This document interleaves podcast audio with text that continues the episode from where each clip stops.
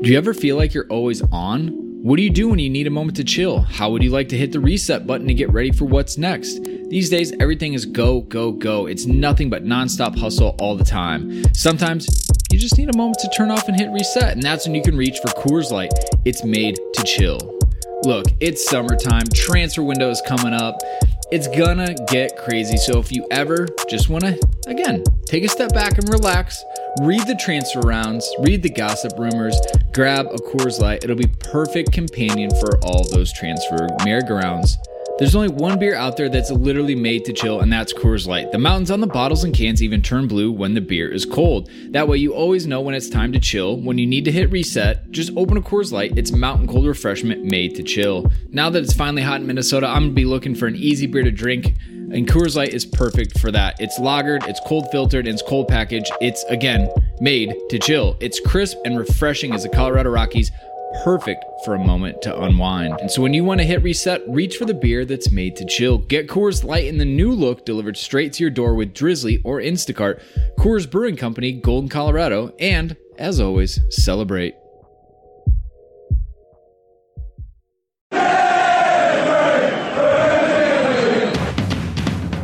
Welcome back, Chelsea fans, to another episode of the London is Blue podcast, your home for all things Chelsea FC. Nick, Dan, and myself cover all the match reviews from the latest Chelsea matches. We cover the team news and even throw you some exclusive interviews. Thank you already for being an awesome listener. And you know what? Let's jump right in. Welcome back, Chelsea fans. That's right, the third episode of the week. This is a bit of a Christmas miracle, so to speak. We have uh, the second part of our Winter Window Wonderland series that we're doing. It's with Joe Tweeds. We got him on board here. Nick, I know you're excited, and you know, but there's no Brandon again. So, what Yeah, do we do which- about that? Which means we we make fun of him the entire episode because he's not here to defend himself. That's basically how that goes. Real mature, real Yep. mature. That's right. Well, That's how we do. But that that's okay, you know, because if you listen to the first part, we had a great time. We talked about what would happen if Chelsea does indeed get a transfer ban. It is scary stuff. It is like getting the worst type of coal in your stocking, and uh, it's it's not good. It's like getting visited by Krampus, and we don't want that. so we're also going to talk about now that we do have a FIFA is Krampus in this scenario. That's what you're yes, saying. that is that is accurate. I've got a taco from the league reference popping up in my head. I don't know if you guys watch the league. oh yeah. That- that Yes. is that is wonderful, and obviously you hear the the wonderful voice of Joe Tweeds joining us again. We appreciate Joe coming back on to drop a little bit more transfer knowledge on us. So thank you, Joe, for coming back. No problem, guys. Always a pleasure to be on, as always. Is that my? I can't remember what I used to say. It's been so long since I've been on. I had a special intro, but yeah, I've lost it. I think it was really I- short. It was very much like, uh, "Hey, glad to be back," or something like that. It was it was very Hey, very glad to be back. There we go. Um, yeah, uh, definitely our most capped guest on the show, and uh, you know that is a, a badge of honor. I, I think, hopefully, we, we would assume after 250 plus episodes, it, we, we we would consider it. Yes, yes, it has to be. But anyway, we're going to talk Hopefully about transfers. like a, a charity case, Dan. Maybe maybe we're a part of Joe's charity scheme that he It's- can report back to work. we visit him on the soup kitchen. and It's just like you Yeah. know, Chelsea content creators come to Joe, and he gives out d- dashes out little manna from heaven. Fine, I'll put in another shift. Jeez. Uh, all right. Well, before it gets a little too off the rails here, that's right. Not only can Brandon bring it in, I can as well. We're going to do a quick ad from our friends at Anchor, and then we'll get on with the show. All right, so you're listening to this podcast right now. London is Blue. And guess what? We host our podcast on anchor.fm. That's right. If you're looking to host your own podcast, this is the easiest free way to get started. This got a content creation tool, allows you to record and the podcast right from a phone. That's right. Don't even need a computer, but you can do it there too. They'll also help you distribute it, which is probably the most challenging part. You don't want to have to mess with that. They got you covered. You can get it right on Spotify and Apple Podcasts, as well as any other place podcasts are found. And you know what? You can monetize it too. Make a little cash for sharing your great content with the world. It's everything you need to make a podcast all in one individual place. So you know what? Head over to your app store, download the Anchor app, or head to anchor.fm to get started if you're ready to launch your podcast and make it happen. All right, it's time to talk transfers. One of our favorite type of episodes to get into. It's because you can explore the possibilities before your hopes get immediately dashed by the reality of the situation Chelsea actually signing a player that you had no idea even existed until it actually happened. So, we are going to start from the front to the back because the biggest things that we got questions around were about our attack and primarily strikers. And we alluded to it a little bit on the last episode, which again, if you haven't listened to yet, go back and listen to part one. But uh, Christian from our Patreon, Matt from Twitter, uh, Friends Star Single Blues on Twitter, and then also uh, Complaints Department is doing a really good YouTube channel and uh, had some good chats when he was over with Andy Saunders and Dan Silves. All asking about top class strikers in January. And I think, Joe, the answer is going to be pretty much par for the course. You can't sign a top class striker in January. Would you agree or disagree with the premise? Completely agree. I think actually in let's say the entire Abramovich area, I think only Nicolas Anelka, a striker we've signed in January, has actually had a really good career at the club. Um, been more than just a, a stopgap signing. So one player in I don't know 15 years of, of us having a January window that really jumps off at me as having a great a great career at Chelsea. So yeah, um, and he wasn't even considered a, a, superstar signing at the time. So I mean, he was just a good Premier League player who turned out a bit better than I think many people had thought. But yeah, I mean, you, you're you're not going to go out and buy a team's top striker in January unless you are paying maybe two, maybe two and a half times what they're actually worth on the on the market in the summer. Well, that's exciting to hear. That fills me with so much joy. Joe, it's Christmas. Bring the mood up, man. Come on, we need hope. Uh, this is uh, about uh, having a blue Christmas without you, a striker who can score goals. So I think then uh, the, the thought was so if we do sign someone in January who is a striker, it is probably a stopgap solution. What are some of the names or what are some of the players that you think the club could look after? Is you know, I mean, Callum Wilson is one that you see frequently linked. Bournemouth, obviously, he's their leading goal scorer. Maybe wouldn't necessarily want to separate with him, but obviously don't have the same type of financial resource or clout that Chelsea do, even being in the Premier League. Would they, A, want to separate? And what would potentially a price be? And then C, would he be even a good fit in this system under Sarri? I think the the first few points, I imagine if if his name is being kind of leaked at this point, and it seems fairly sort of consensus amongst sort of the media that, that this is a guy that Chelsea have interest in, and I think there probably is mutual interest. I mean, if I was if I was Wilson, I would obviously 100% like to move to Chelsea. Um, and looking at our current striking options, I mean, if you had a, a shred of self belief, you would have to kind of back yourself to, to kind of play fairly regularly. So, yeah, I mean, he fits the kind of profile of players that the club like. You know, again, he will be he's homegrown, he's he's English, um, pretty good age, um, some pretty, you know pretty decent scoring record as well. Has some some traits that we don't have. He's obviously incredibly quick. It's one of his best things. He's a pretty good finisher as well. Um, I imagine probably between 30 and 40 million pounds, something like that, would, would probably would probably get him. Um, and he's someone who probably could could lead the line for the club from let's say January until the end of the summer um, or end of the season, I should say, um, and would probably be ha- quite happy to then sort of maybe play second fiddle to someone in the summer if we don't obviously have a ban by that point. But if you're looking at him as a let's say a guy to be to be the guy for the next sort of one to two years that's when I'd be I'd be slightly concerned in putting all my eggs into that basket because he does have a bit of an injury uh, problem. He, he's not the, the player that's that's going to play 50, 60 games a season for you, um, and then that obviously means you have to rely on other players. So that that's my only concern is that if he if he extends to beyond being a, a I think he'd be a good number two, number three striker, someone who could probably deputise as a number one maybe for the rest of the season. But if we go beyond that, then I think then that's when my kind of yeah, my, my sort of uh, or the appeal of, of him coming to Chelsea, I should say that that's when it slightly starts to wane for me. So Nick, I think that's a, a good kind of call out from Joe there. Do you like the idea of Callum Wilson coming in and being the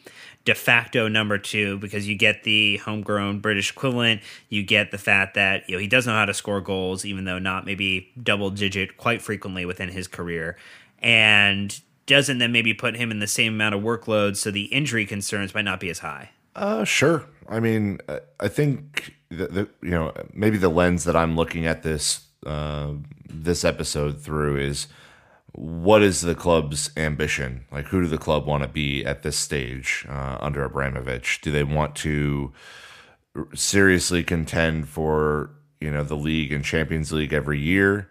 Or is this something that you know there, there are going to be peaks and valleys and that you know it, maybe this is a valley for us in terms of being able to sign top talent um, without a a true director of football or a scout you know type person in that role. So you know if, if it's a valley then you know he certainly uh, Callum Wilson has certainly shown himself to be useful this year um, you know potentially more useful than our current options at striker. But uh, you know, as as a as a signing, you know, whoever Chelsea brings in, I expect signings up front to be able to do the job. And the job for, you know, especially in a Sarri system is to be able to put away 20 plus goals at minimum. Uh, so, you know, that's that's kind of, kind of how I look at it, Joe. And if, if you're not sure he's going to be able to, you know, over the course of a season put in 20 goals, uh, maybe he's not the right option. No, I, would agree with that. I've just I had a quick look at his career, and maybe it's this season. I mean, he's already this is his best uh, return. Uh, so we look here, apart from his debut season in the Premier League, where he had uh, he did actually score 20 goals um, every single season. By then, maybe it's mostly been affected to injury. I mean, he's, he's rarely played over 2,000 minutes. You know, he's he's not really hit anything above eight goals. So this season, he's currently on eight. So I'm assuming he's going to push. He's going to push 20, but I think the the point you made there, Nick, is is, re- is a really interesting one because I think as fans are, it feels a little bit like our standards have dropped quite a bit in terms of in terms of what we expect from from players that Chelsea sign. I mean, I'm I'm sort of trying to kind of convince myself that Callum Wilson, who you know has only scored sort of double digits in the Premier League once in the past you know four years, is going to be the guy to to sort of you know take Chelsea forward into the into the future. And the fact is, you know, this, this guy is probably, if we're looking at being very, very cynical here, probably at best a, a third choice, maybe fourth choice player, mainly because he's English. Um, sort of midpoint of his career, he's 26. Um, but does does he have the talent to to take the team to to the next level? Does he have the talent to score 20, 30 goals? You know, it's for me. I, am not I'm not entirely sold on it. And, and also, again, for that amount of money, you know, we go back to this so many times when we've spoken about transfers in the past. You know, you look at the the 60 million pound payment for Morata, you look at the potential 40 million pound outlay, outlay on on Callum Wilson. You know, a season ago that would have triggered Mauro Icardi's buyout clause, and you would have genuinely got a striker who would hit 20, 30 goals a season every season, no questions asked. So we seem to always be doing this kind of half measures on players, and you know, without getting into a lot of the debates we've had previously about a lack of director football, a lack of structure and direction, but this is kind of where you come to. You come to a position where coming to January, that what could potentially be a an incredibly crucial window for the future of Chelsea over the next two two plus seasons. And you're you're looking at Callum Wilson as some sort of saviour who's going to come in and be a bit better than Morata, which you know is that kind of again the, the benchmark for, for players is you know looking at, at, at people who might be a little bit better than what we've got. You know, I'm I'm not hugely convinced on him. I think again, obviously he'd he'd be someone that I support. He does have some attributes that I do like. He his movement's great. He's obviously he's incredibly fast. He's a good finisher. Maybe in a better team where he gets more opportunities, he's a bit more efficient. Maybe he's a bit more effective. But you know, a lot of these are me kind of pro- projecting him in a better team rather than me seeing him every week and saying, okay, this is clearly like you know a player playing in a club that he's much better than and who could perform elsewhere. Um, so with Wilson, yeah, I mean it's looking likely that he's someone that we're interested in, but whether he, you know, he's the guy, um, I'm, I'm really not sold on him at the moment. So I think the other uh, name that we kind of bring up and constantly gets linked is Mario Icardi, but it looks like or sounds like from his wife slash agent that there is a contract offer on the table and that would essentially put him out of reach for Chelsea. Do you feel like that he's probably not an option anymore? He would have been an option maybe a season ago, but now new investors, new direction with the Inter, that they're probably not looking to get rid of one of their gem players, even though they are going to run into potentially some financial problems. Yeah, I mean, I think the the thing with Icardi was he'd he'd had this 100 million euro release clause in his contract for about five seasons, and when it got put in, obviously that would have been like a world record fee at the time. But if you're looking at let's say the past two summers when transfers have kind of absolutely exploded, paying that sort of money, like about 90 million pound, which is a little bit more than Lukaku, you know, you you pay that all day for for Icardi. So I think maybe the club have have missed uh, maybe missed a beat with him there. Um, you know, I, have seen people have some reservations about him. Um, you know that he's he's not quick enough for the Premier League and, and certain other things, and not things that I've always personally agreed with. I, have always felt that he would have been the, the exact kind of forward that that Chelsea have needed. And what's always struck me about Icardi is that it's it's always big games that he scores in. You know, it's, it's the Juventuses, it's the AC Milans, it's the big games in Europe that he always does well in. It's not just uh, you know scoring hat tricks against teams that know you know with names that nobody can pronounce. It's he's a real kind of all-round player that is a fantastic finisher in the penalty area. He's the kind of poacher that I think in Sarri's system, looking at how well Higuain played, I think Icardi is a better player than Higuain is at that point in time. And I think he would have been absolutely exceptional up front with Hazard and, and maybe a better right winger. That would have been a real kind of front three that you could have compared with anything in Europe. But I think if he does sign his new contract, fairly obvious that that, that kind of release clause is going to be removed. Um, and then obviously you're looking at a player who is in his peak, will probably sign a five, six year contract, virtually impossible to sign. So, you know, if, if that does come to fruition and he does sign the contract, I think we can kiss that one goodbye. Um, if he hasn't signed it, then yeah, I mean, I would I would still be pushing. I would be moving heaven and earth. I would offer Morata around the hundred million, you know, to, to get to get him over here. To be be completely honest with you, if it's if the club are predicting that this ban is going to happen, um, you know, I would be like, yeah, here's here's 100 million, and, and also here's Morata as well, just to just to completely sweeten the deal. Um, but it's yeah, it's one of those where I think maybe we've we should have pulled the trigger on him. I think at the time people thought it was expensive, but in obviously in the modern situation or the more modern climate, 100 million pound for a guy who's you know 25 to 30 goals a season, almost guaranteed, um, is is kind of what you're asking. You, know, you you wouldn't spend 100 million pound on Aguero or Harry Kane in their pomp. Um, you know, you're looking at probably double that for those sorts of players. You look at the, what sort of Mbappe went for and Neymar. Those are the sorts of figures that you'd be paying. So, yeah, I think it's a it's a sad one because some I've always really felt would not that he was a great player, but I think he would be he would have been an excellent fit at Chelsea. And I think the fans would really have taken to him because he's a little bit spiky. He's got a little bit of that kind of Diego Costa side to him, but he's he's a big big game player, big goal scorer. Um, and I think he would have done really well here. So yeah, it's, it's a sad one that I don't think that that's going to happen. Um, but also it comes down to I think Chelsea's reluctance sometimes to pull the trigger um, when something obvious is in front of them, just because they they don't want to invest all of that money into one player. They, they seem to like to kind of you know they're spending 150 million. They don't want to spend it on two players. They'd rather get five five in for 30 million each. So yeah, it's a shame, but you know it looks like if he's not available, then someone like Callum Wilson will be, unfortunately. So I know another name that we were asked about, Nick, is uh, Richarlison, who's obviously had a bit of a resurgence here, or kind of a uh, a new lease on life after going to Everton. And uh, a friend Aiden on Twitter asked us about it. You think that that would be the profile of player that might work well under Sarri? Um, I'm not convinced by that either, to be honest with you. I think, first of all, he's just signed for Everton, so uh, I, am not even sure the logistics of of picking up someone half a season after they've signed a, a big new deal. Um, that, you know, it, it would probably be because I think Everton signed him for like 50 million, so the, the transfer fee would probably be outrageous. And then, you know, I'm not sure about the wage packet. Um, plus, he's really Everton's only goal scoring threat on a consistent basis. So um, I, I, just don't think that's I don't think that's a, a, thing that Chelsea would do. But Joe, maybe I'm wrong. Maybe he would be um, maybe he would be a good fit. Um, he, he's one of these that I think had we had we kind of bought him before the Everton deal, I think I, I could have gotten bored of it. He's a good age, good profile. He has a, a pretty decent skill set. Um, but I think his his success kind of playing down the middle um, has been. I think that's probably been a little bit su- surprising. Um, I suppose Chelsea also didn't didn't kind of go for him because he typically he's more of kind of a left winger, um, and obviously you know he's not he's not going to start ahead of Hazard. But uh, you know, I, I, would say again, given our previous dealings with Everton, and, and this again comes back to how we negotiate with teams and and looking particularly at something like the John Stones uh, negotiation where we started off at like ten pounds and he ended up going for like fifty million pounds to to Man City. Um, these sorts of things obviously come back to you, and I don't think that Everton would actually even entertain selling uh, a guy who I think he's he's got eight or what's he got eight goals this season for them already. Um, you know, so he's kind of you know one in two for them at the moment, and, and given that they, as you rightly said, pretty much don't have anyone else in the team that can score.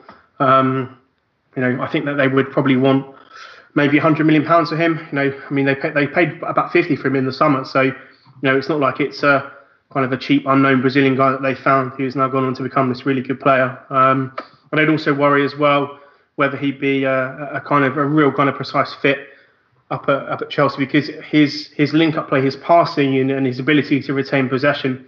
Um, he's more of a player who kind of runs onto stuff and finishes it rather than kind of gets up involved in the link up play, which I think from a, a perspective, we would rather kind of get someone who's a bit more of a poacher, someone who gets on the end of moves, someone who can kind of link play and get on the end of it, rather than someone who's going to be running in behind. And yeah, I think that that's that's always the thing with Chelsea is that when we try and find strikers, it's always quite difficult because more often than not, a lot of these sort of players they're not used to having that amount of defenders ahead of them every time they touch the ball. So it's quite a unique skill set that we need to find in someone the ability to link play to to play these kind of neat sort of triangles and, and play in tight areas and kind of create space themselves to get shots off rather than you see a lot of Richarlison's goals or counter attacks where he's got space to run into or ability to run in behind off people's shoulders. So I don't think that he stylistically would be that accurate fit personally. Um, but I can see potentially why Chelsea would have been interested in. But yeah, I think you're you're right. The logistics of, of trying to buy someone who moved for 50 million pounds in the summer, you know, a couple of months later is it's going to be enormous. And whether we would sink,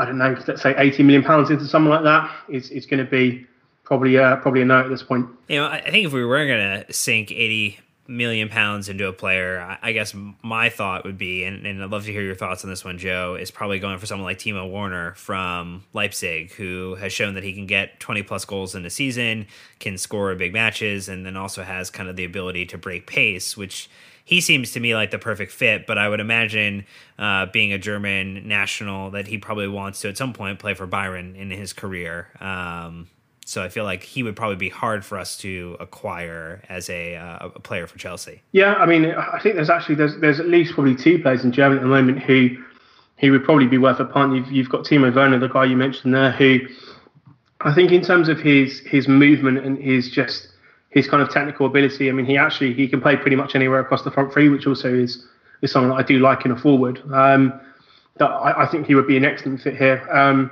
fits the, the profile in terms of age, I think he's got a great shot, great, uh, great just sort of general speed about his play as well. So he would be someone I would very much like.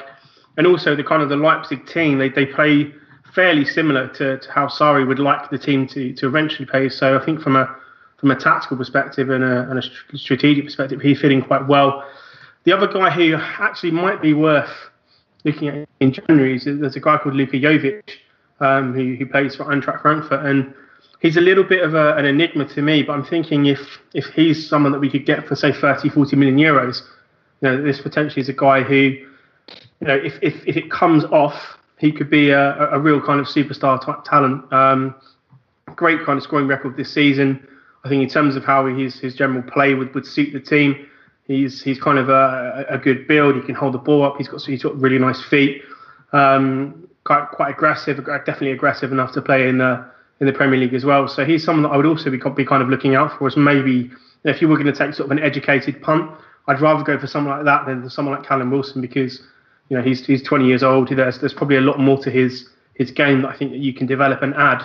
Um, and also I just think generally that he's a you know he's a pretty good goal scorer as well. So something like that would would, would be worth considering. But yeah, I mean if, if we were going to go big and uh, and and say you know this is the guy for let's say the next two years, I think Werner is a, is an excellent shout. All right, so we're still talking about attack, but I think wingers are the other one that people are concerned about. Obviously, Eden Hazard has not signed a new contract. Is that still accurate, Nicholas? Has he signed yeah. since we've been talking? Yeah.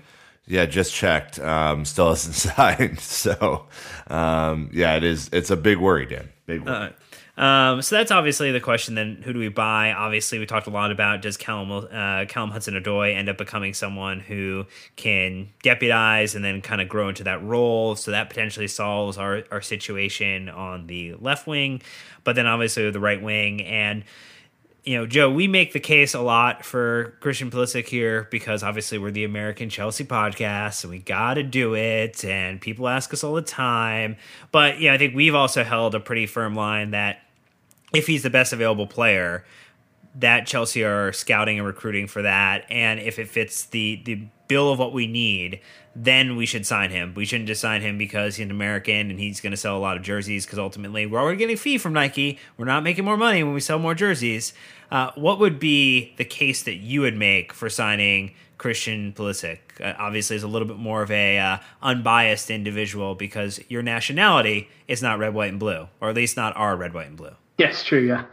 Um, so I, I think he is a player that has. I think he has an incredible upside, um, and I think that probably for me is the most tantalising thing about him is that in a let's say someone like Sarri, who seems to be very, very good at moulding players and, and kind of sort of positioning to be better players and, and kind of getting more out of them. I think that combination, that's kind of the tantalising thing for me because Pulisic, you know, he he's a great dribbler. He has like insane pace and, and aggression and, and kind of sort of traits that you would really kind of like for a winger. I think he's a little bit erratic um, in in the way that most kind of young forwards are. Um, sometimes I think he he does concede possession a little bit too easily, but that probably also comes from the fact that he's he does he does try things all the time, and I, you know that's one of my main things whenever I, I look at young players is their willingness to to try stuff in the final third. I don't really care if they lose possession, you know, trying to beat two people and put a cross in. If they are, that's fine. But if they're playing sort of sloppy passes and people are intercepting, that's a slightly different, it's a slightly different sort of cause for concern. But no, I, I think, yeah, that you you buy him because he probably replaces Willian or Pedro next season. Um, he has obviously played in a system that has relied on pressing and counter pressing for his entire time in Germany, so he understands how to press, when to press. He has the athletic capacity to do that, and that's a huge part of of Sarri's eventual system that he wants to kind of push us to. I, I don't think we're doing it so much at the moment, but he has the profile and the the kind of knowledge to to be able to kind of slot in and do that really well. Plus, I think there's there's a huge kind of ability for him there to add a lot more goals to his game.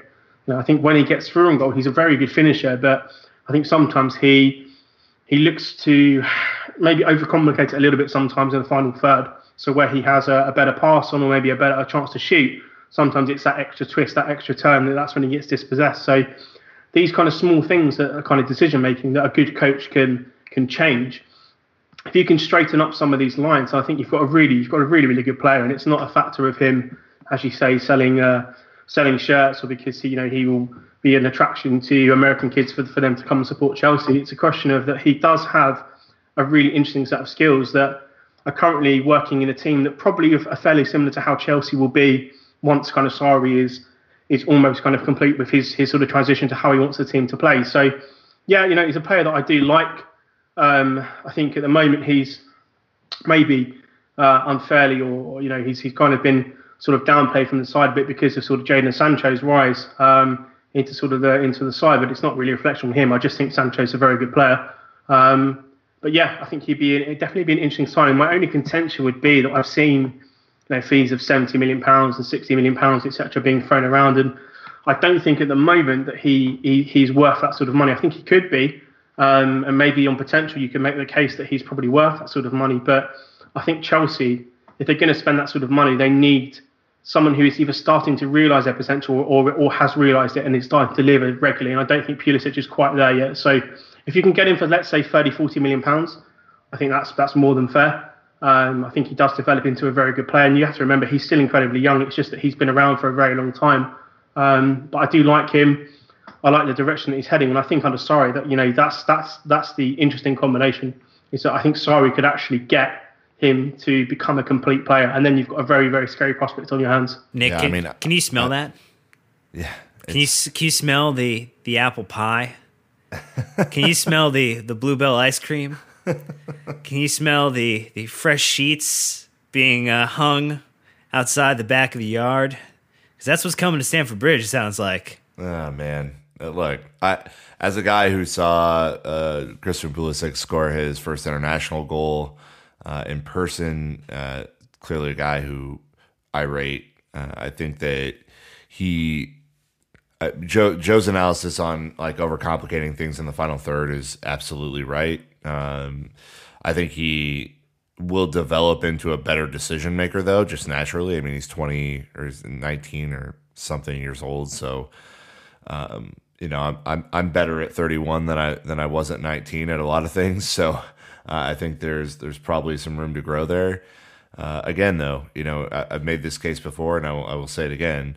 If he's if he's the best prospect, or or if he has the highest ceiling of any of the players that we're looking at, and the club wants to take a um, take a chance on on him reaching or maximizing that potential, then that's fantastic. And you know, I think you know if that's what the scouts at the club are saying, and you know the, the board of directors is is agreeing upon, then they've made that choice. But I certainly, as an American, uh, don't want him to be selected as as a player for Chelsea because of the nationality that he has. And you know i think if that's the case you're setting him up for failure and i don't want that.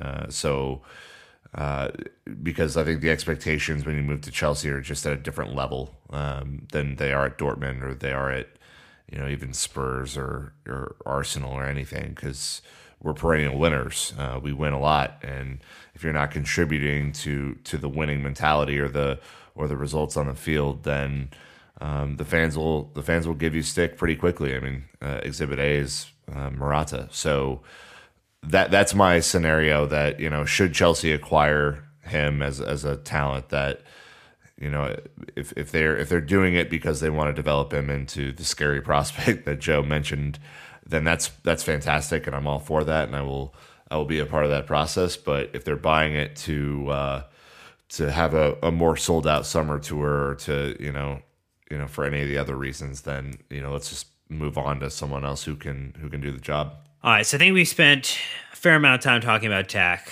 We probably should make our way just a little further back on the field, on the pitch. We're going to talk about midfielders. We didn't get any specific questions, um, but I know Joe, you are watching ridiculous amounts of video content. You are the most researched individual I know when it comes to you know football of all all elements of all si- shapes and sizes. Is there anyone that you kind of are looking at or seeing beyond maybe the rise of Ruben Loftus Cheek? Are, are, you feeling like we need to even consider bringing someone in into that area from the market, or do you feel like we kind of have solved some of that problem by signing Kante to a long term, seeing kind of Barkley improve a little bit, seeing Ruben Loftus Cheek rise, or do you feel like there's still some some investment we need to make there?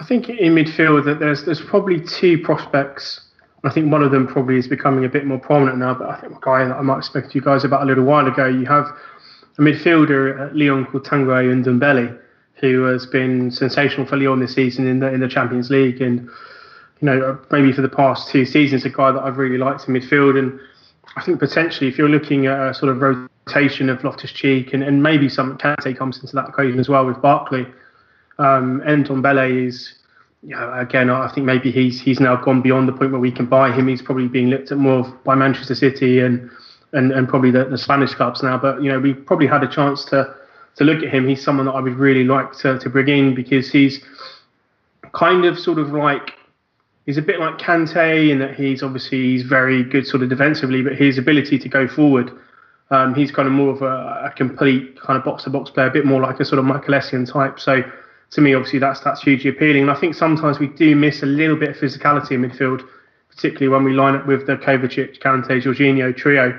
Do you think sometimes we do miss just a bit of power and a bit of physicality in there? But I think that that side, the guy that we have been linked to is uh, Nicolo Barella, um, a guy who I, I, looked at a couple of times last season, just just doing some sort of stuff on my scouting courses and stuff like that. And interesting guy to be linked to because I think this is probably the kind of evolution of, of sort of that Marco Verratti role in the Italian squad, and that Barella is is a lot more kind of a box to box player. But I think probably he is kind of your Jorginho, your kind of Kante um, sort of players, and I think from from someone that could could deputise both of those roles, maybe even potentially take one of them. Um, I think that he is a he's an incredibly interesting prospect just because the the amount of stuff that he that he can do in terms of sort of different midfield positions, if whether that is as a, a pure holder, is in this kind of creating role that Jorginho has, a, a true box to box player. He's a little bit nasty in the tackle as well. He's got that kind of Italian bite. I was quite interested that we were linked to him because he's someone that I do like. I think he's an incredibly talented, um, incredibly talented young player. Um, and I think again, if you're looking at, at, sort of signing younger profile players, players that we can develop into superstars, into top talents, you know, I think that this guy probably is, is going to be sort of the next kind of Marco Verratti in terms of ability of going from a club to going to play for a big club and then being looked at as sort of one of the best sort of midfielders in Europe. So he's he's very interesting to me. That I think potentially he covers two problem spots, both for Jorginho and Kante. Um, but he also offers a lot going forward as well. And he's just, he, for me, he's just he's a lovely player to watch. Really, really well balanced, nice and aggressive, great passer, great engine, great hair, which obviously we know is important. So. Um, Yeah, but he's he's someone that I was I was very interested to see that we were linked to because I, I looked at him a couple of times last season and I felt that he was a really really good player. Um, looking at him a little bit more recently, I can kind of see why the why the interest has carried on because yeah, he's he's a guy that, that could said he's he's someone that we can get, and I think he's one of them that if we get him, we could push him on to being a, a really really top player. Um, still has obviously some things to improve, but those things are kind of minuscule compared to his upside. So I do like him quite a lot. And especially if you're seeing Cesc Fabregas leave, who's kind of been that deputy, that you're going to need to have someone to do that role, and you know that that. And if that, we don't sign Kovacic, then you know it's it's it's kind of a no brainer really, but. Yeah. And, you know, so I think on that point too, you know, because obviously that could be a level of signing that we complete. Nick, are you feeling like at this point, you know, if you were given odds on it, you know, what are your, you know, where's your personal level at, and what do you think, you know, Chelsea are going to do in terms of Kovacic? You know, it, would you want him signed permanently, and then, it, you know, do you think the club are going to?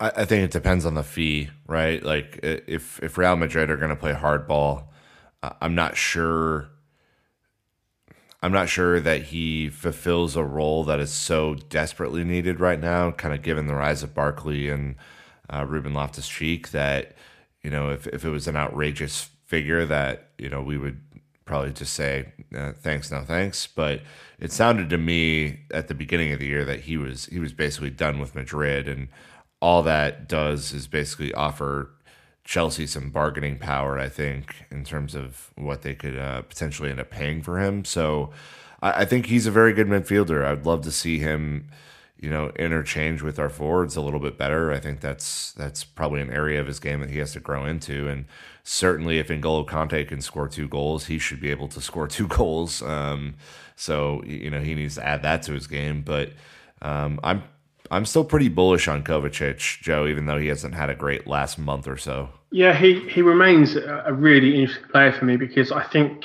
what was it the City game? I felt that was his his best game by by a mile, and he looked he looked like the player that everyone everyone who likes him that would be the game that you would take and say, yeah, this this is what you're getting when you get Kovacic. I think that the the only problem that I have with him is that when we play lesser teams, I, I just think against better teams, he's an excellent player and it's a bit strange that he plays better. Actually, it's a little bit like John Obi Mikel, and that Mikel would be absolutely excellent against good teams, and some poor teams it would just be like, why is he on the pitch? But with Kovacic, I, feel that's a little bit the same. Like today, I didn't really see much from him at all in terms of being the driving force in midfield, being the sort of the creative player with with the freedom to get forward a bit. But then you look at the City performance, and you just think like he was he was amazing against City, you know. And I think actually if if you can get more of that out, out of him, then yes, definitely he's someone that we should we should be looked to signing. I think my, concern is at the moment is that I think he's had more six and seven out of ten games than he has eight, nine, ten out of ten games, and I'd be worried particularly because I think if we sign him, then that, that's less opportunities to say someone like Loftus Cheek um, or Barkley, for example. Then then that that to me is is where my only really concern comes in is whether he is so far or so much better than, than what you have currently to, to sign. And I'm assuming it's going to be for a fairly sizable um, kind of investment as well. So, but it's still, I mean, it's just, uh, I think, just a really interesting player. I mean, you know, it's you look at the, the City performance in particular was was exceptional. One of the best midfield performances from certainly a Chelsea player in the past couple of seasons. I think he was superb, but but I just want a little bit more from him going forward, basically a little bit more out of him attacking wise against crap teams, basically. It's crap teams. so I guess the other like random curveball thing that could happen, and obviously this depends on if you know the vote of no confidence for Mourinho holds water and he manages to continue at United past this season and to the joy of many of us. Uh, Paul Pogba does not seem to be a fan of playing under Mourinho. Mourinho doesn't seem to be the biggest fan of Paul Pogba. Would that be just the most wildest, craziest punt of something that could happen? And would we want to see him partner back up with his fellow French midfielder N'Golo Kante if, for some way, in some reason, we'd be able to maybe pry him away? I, I would take him. yeah, I, I'm the same way, Joe. Like, I think if you have a if you have the ability for whatever stupid reason in your scenario that that he would become available, I, I don't think you can say no to that kind of player. I mean, those type of players don't uh, come around that often, and certainly he's he's kind of a um, a top level talent, and he's still pretty young. Um, now, like he's also just extra on everything. He, he's just personality extra, haircuts extra. You know, everything is is pretty extra about him. But you know, playing in a system like this, I think he would reach his maximum potential as a as a midfielder and uh, someone who could uh, contribute significantly to the goal tally moving forward. Yeah, 100% agree with that. I think actually the the best Paul Pogba I've seen play in really competitive games is next to Kante, and I include him in Juventus there because I think in Juventus a lot of the time he could he could just do what he wanted really. I mean they were such a good team with Arturo Vidal and Pirlo and Marchisio etc. But during the World Cup I felt that was kind of the Paul Pogba that people wanted to see at United.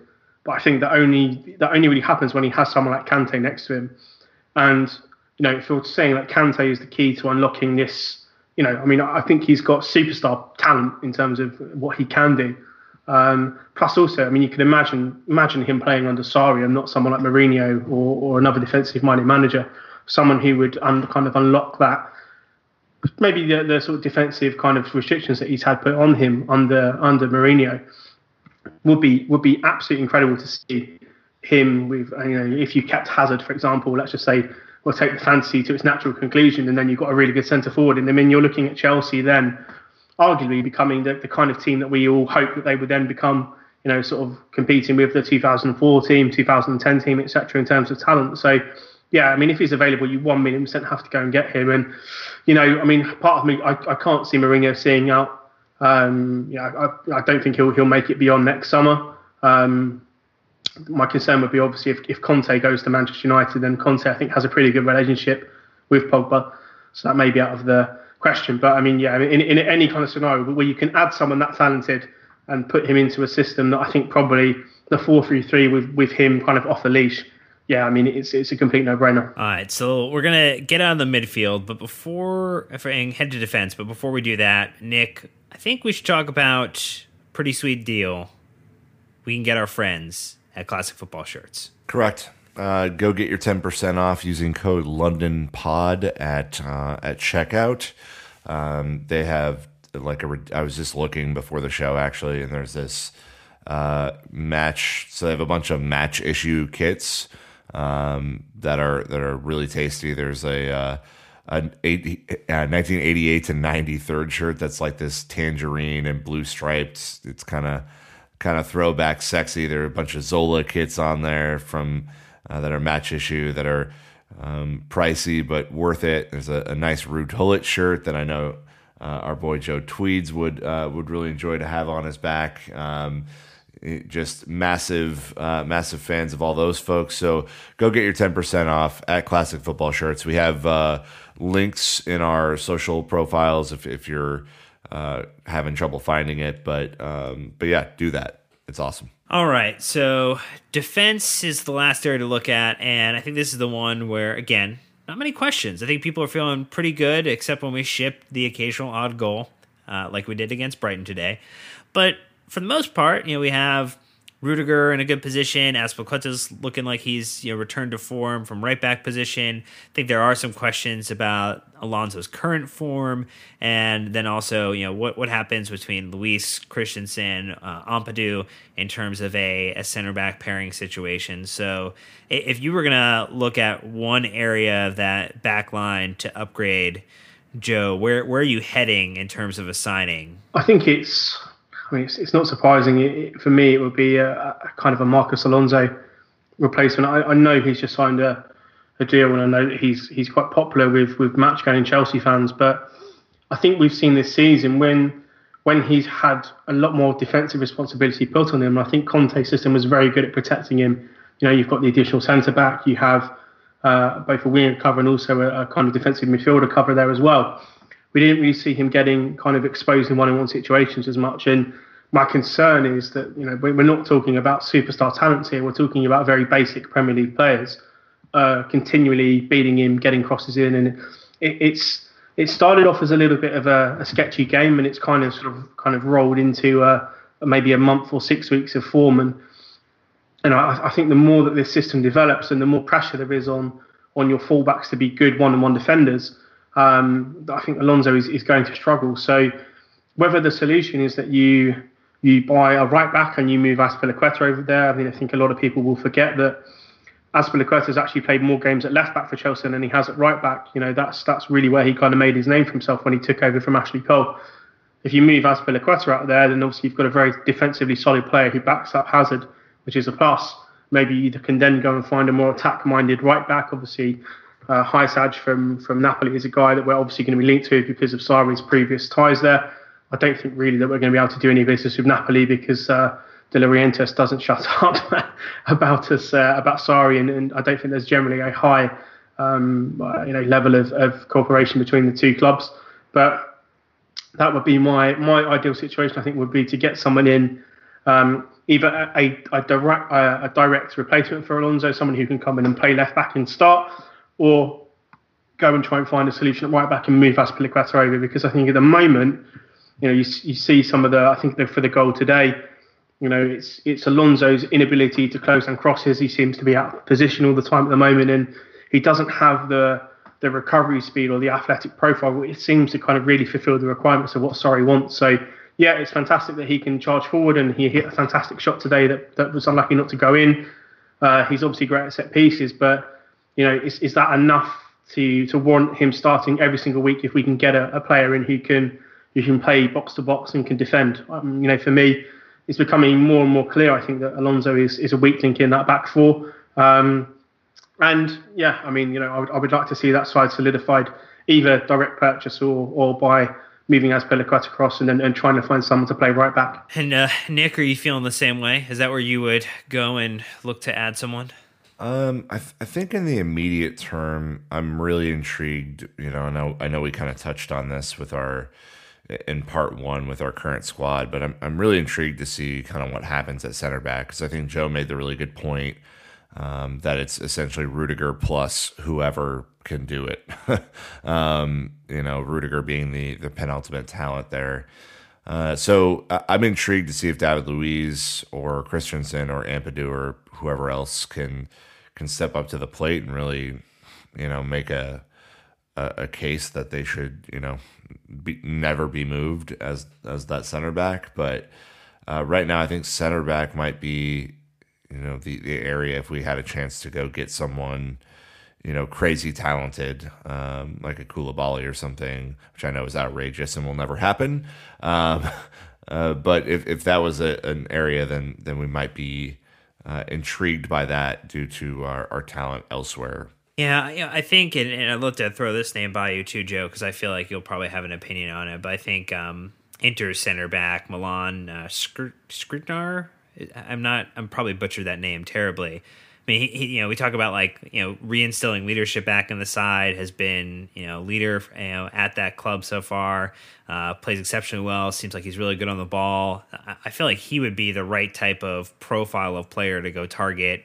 Uh, also fits kind of the club's model of get them younger than they're kind of at their peak point, maybe just a little bit below what their maximum kind of price is going to command in the open market. I mean, that that to me, that Rudiger pairing, you know, with Milan would be pretty pretty tasty, I think. Yeah, I mean, it, he's actually a really good shout. Um, you know, I think the thing that I I really like about him is that when a couple of times I've seen him play, he's also played as a holding midfielder.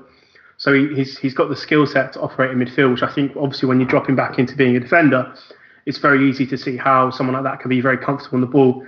Quite similar to, to uh, was it Matthijs de Ligt, the, the Ajax player that everyone is, is raving about his ability to switch between playing in midfield and centre back. I think that obviously translates really, really well. He reminds me, when I've seen him play, at least defensively, he's kind of a, sort of that Vidic, Ivanovic type kind of player that he is incredibly difficult to, to beat. He's very, very strong in the tackle, very, very aggressive. But I think now he's kind of obviously, I think he's about 23.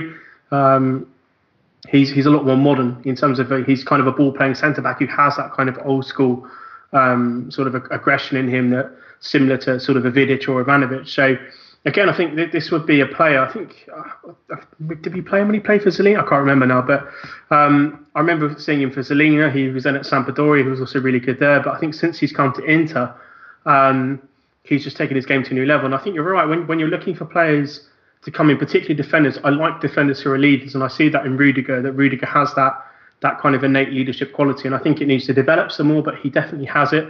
Same with Ethan Ampadu they have this kind of innate quality that, that centre backs should have.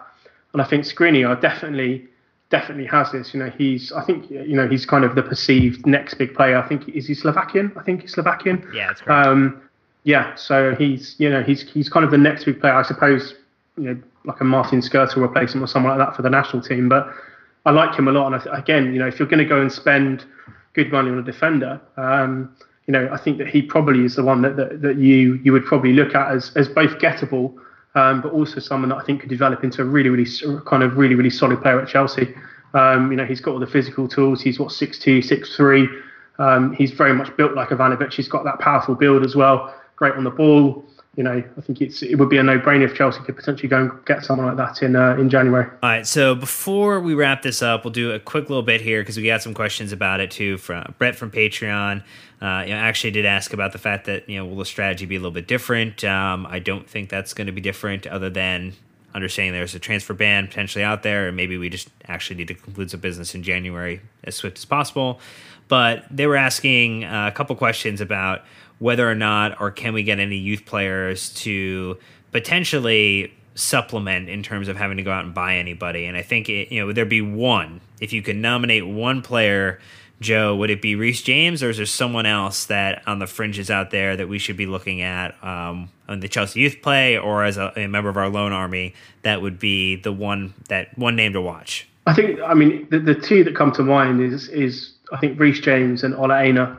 Um, both because I, I, don't think we're particularly strong in the fullback area. Um, and I mean, it's it's an easy it's an easy transition for a young player to come in um, and play, you know, in a position where it's there's not a, a, massive amount of competition. We're not asking them to come in and replace, you know, Diego Costa, you know, when he left, or Eden Hazard, or whoever.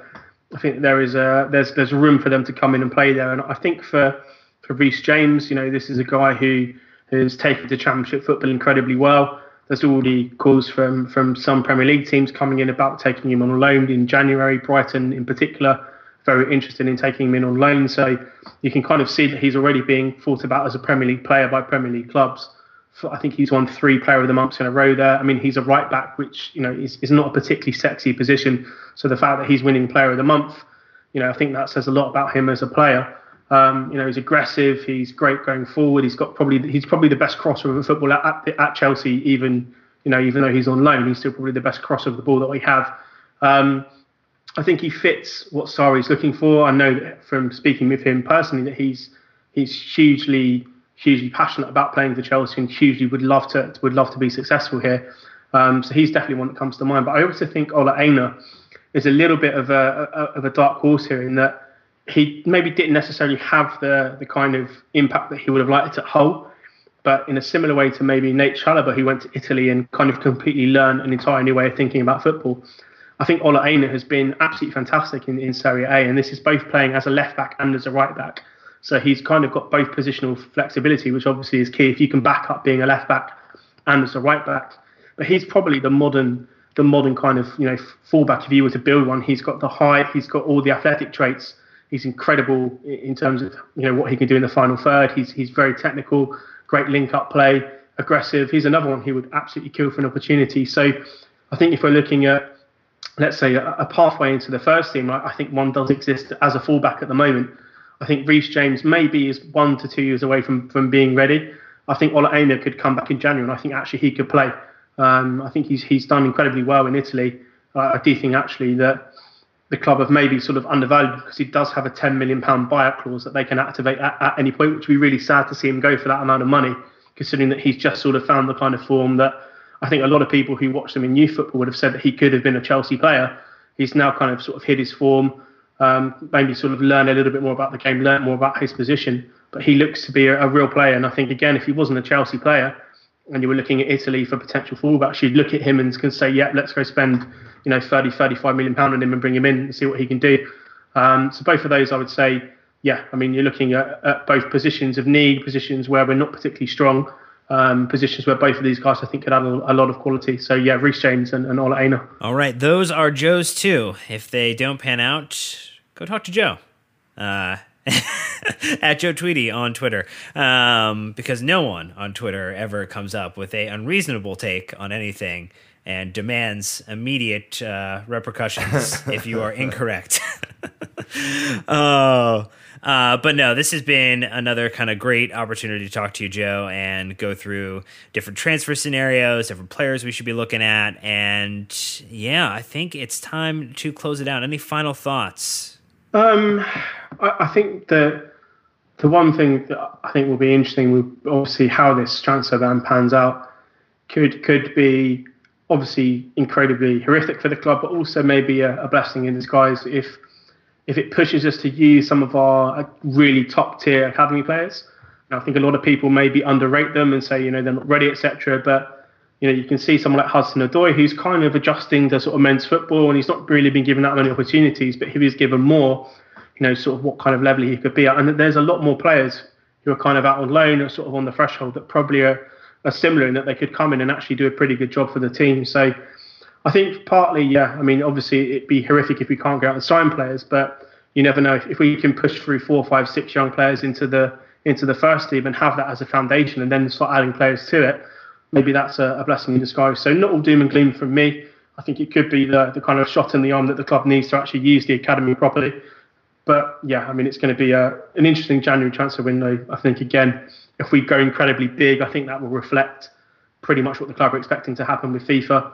Um, if we're not going too big, then maybe the club are a little bit more ambitious. But I do think it's going to be a very telling January uh, regardless. All right, so just like in poker, there will be a tell. Chelsea will have a tell that you need to look for. Nick, any final thoughts? No, I mean I think the the only thing I ever come back to is the philosophy of the club and kind of what's guiding uh, everything forward. I mean, there are a lot of decisions that can be made. Um, you know that are either short term solutions or long term solutions and you know it's it seemed on the outside for a long time that there are a lot of you know short term stopgaps that are in place to you know stay competitive and and try and win as many trophies as possible but i think you know as joe alluded over the summer when we did that special um, the long term philosophy of the club is eventually what will pay major dividends and uh, you just you hope that you know, maybe like Joe was mentioning with this transfer ban, maybe it forces Chelsea to look at transfers differently as well, and um,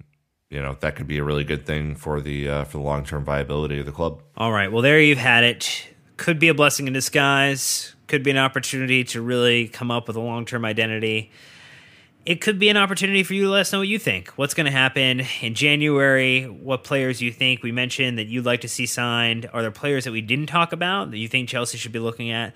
Hit us up on Instagram, hit us up on Twitter, Facebook, Patreon. Let us know what your thoughts are. Uh, we are coming back later this week after the Bournemouth match, depending on I think the results. So that's another thing to keep in mind. Midweek uh, soccer, is, football is still happening. Uh, we are going fast and furious until we hit London.